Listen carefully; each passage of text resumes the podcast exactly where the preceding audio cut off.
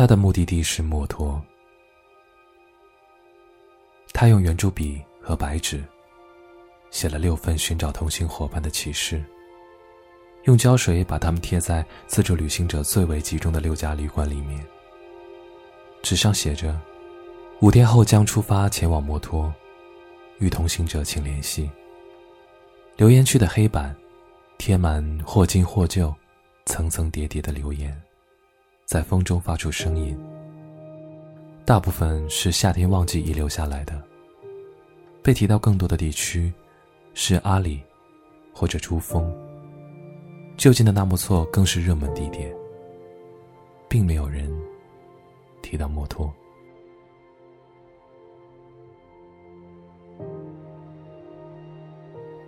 他的行李包里有一本1982年版的《辩证法史》，封面是四分之一的暗蓝和四分之三的灰白色块，用白色细线分界。纸张在经历二十多年的时间抚摸之后，干燥发黄。他独自坐着的时候，偶尔拿在手里翻动。按照普遍的自然规律进行机械的发展。是宇宙的结构起源。第一章是关于易康德的论述。他的注意力似一直停留在第一章，有潦草的字迹和划线。其他页面还保留着空白。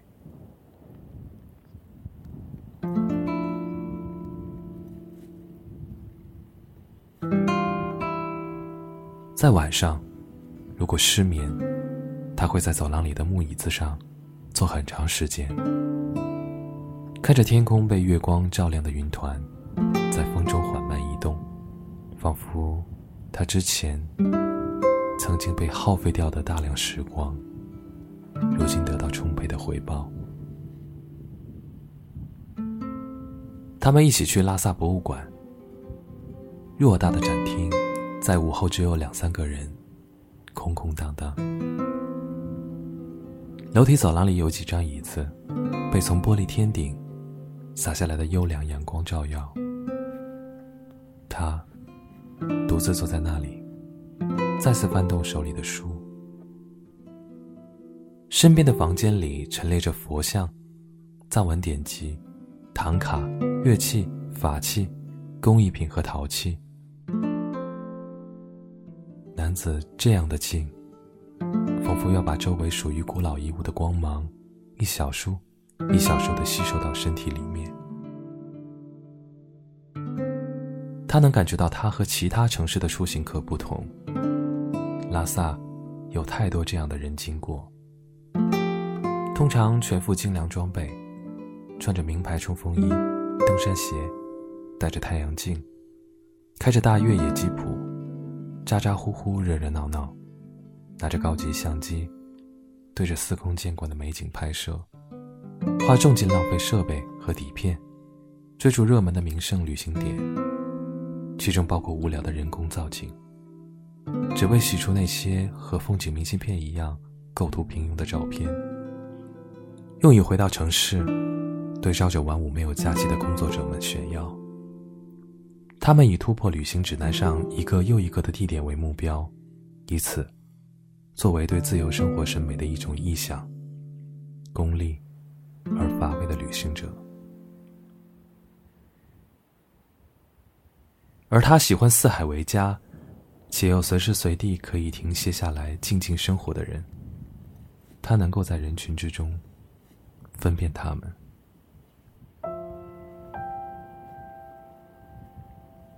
他邀请他一起去旅馆门外的小摊吃宵夜。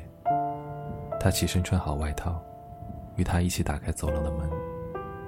旅馆晚上十二点就要锁门睡觉，晚归的客人只能大声敲门，所以他们只是把门虚掩，没有锁上。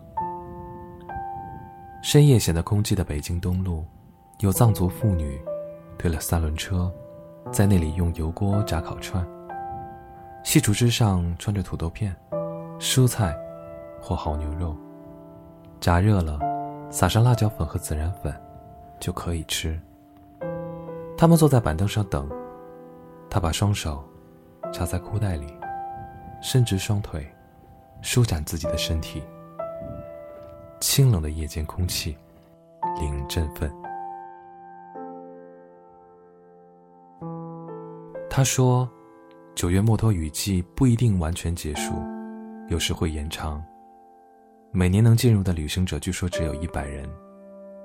这是一条限制级的路线，沿途有塌方、泥石流、山底崩塌。当地人在路上有被山石打穿身体或坠入江中的经历。”大部分外来的人没有做好足够的体力和心理准备，不会轻率入内。我想你会很难找到旅伴。他说：“如果找不到旅伴，我会独自前往。我去墨脱探望一位朋友。他在那里居住吗？”他四年之前进入峡谷，去村里教书，一直没有回来。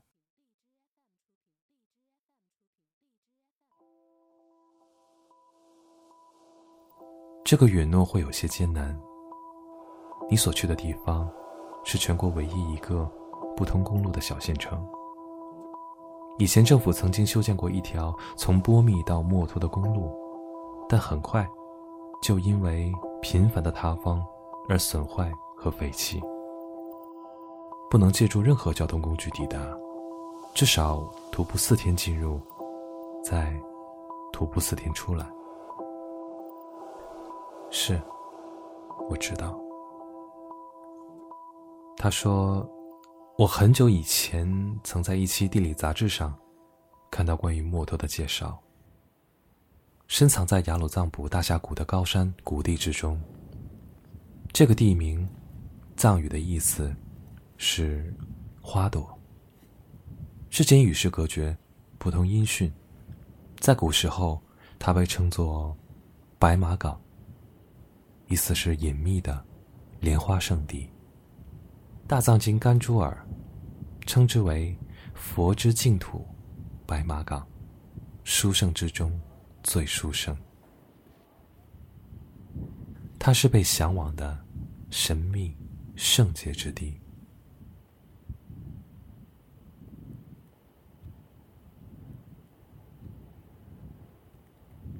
他说，他写信给我，说那里到了春天，山花烂漫，满山遍野，有上万只蝴蝶汇聚在那儿。难以用语言描绘。你一直都是这样的吗？答应别人的事一定做到。有些事，貌似答应别人，也许是答应自己。他不会介意，虽然兑现的时间已迟。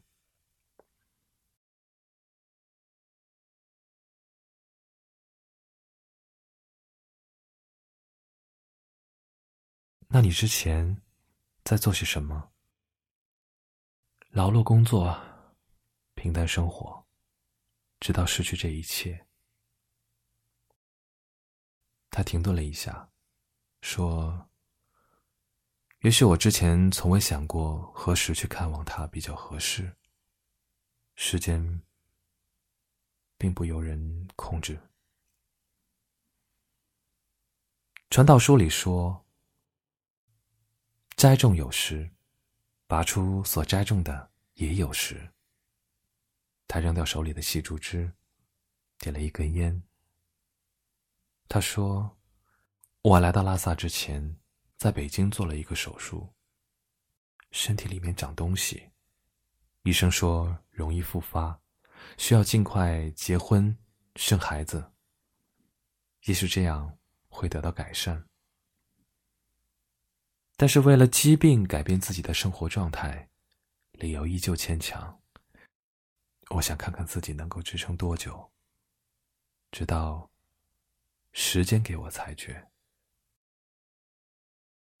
第一次见到布达拉宫，从机场抵达的路上，坐车经过他的围墙之下，觉得他灰淡，并不气势惊人。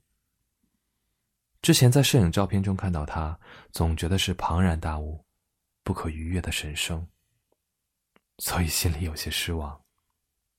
他说：“很多人与你一样，但在你看久他之后，慢慢会越来越觉得它的巍峨、壮美。这个认知的过程反复周折，所映衬和对比的处境。”大理很重要。为什么在拉萨停留那么久？也许，这是一座能够以超脱角度来观察现实虚幻特征的城市。它属于任何一个来自俗世的羞耻者。如果你曾经对生活的真实性产生疑惑，在医院的那段时间。改变了我的生活。置身在医院中的病人，所关注的只是身体感受。任何事物与人，都比不上此刻自我存在的感知来的重要。血、尿液、心电图、疼痛的位置、针头扎入的力度。药丸的副作用：呕吐、失眠、浑身瘙痒，伤口溃烂，逐渐愈合。病灶要得到清理和控制。肉体若不存在，失去意识，心智与意志也将不存在。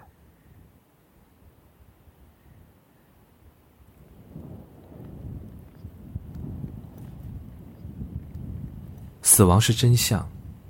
突破虚假繁荣，它终究会让你明白，别人怎么看你，或者你自己如何探测生活，都不重要。重要的是，你必须要用一种真实的方式，度过在手指缝之间如雨水一样无法停止下落的时间。你要知道自己将会如何生活。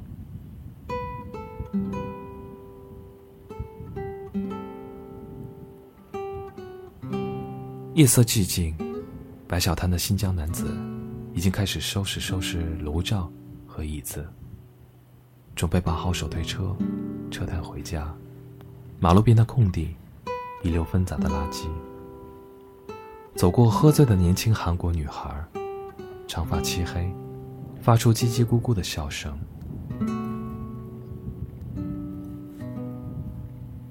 他。大部分时间说话很少，有时却又突然说话很多，并且让人哑口无言。你不能要求一个病人说出柔和、诙谐的语言来寻觅乐趣，那是不可能的事。他几乎不做任何尝试来说出内心被压抑的彷徨和恐惧。静默滞留，是他疾病的核心所在。他默默的看着街道上的夜色，把烟头扔在地上，用脚碾熄。天空中有一轮黄色圆月，云层浓厚。他的脸上再次显露出习以为常的冷淡表情，站起身来说。我明天带你去看西藏最早的一座寺庙——桑耶寺，在山南雅鲁藏布江的北岸，需要坐船渡河。我们住一晚上，再回来。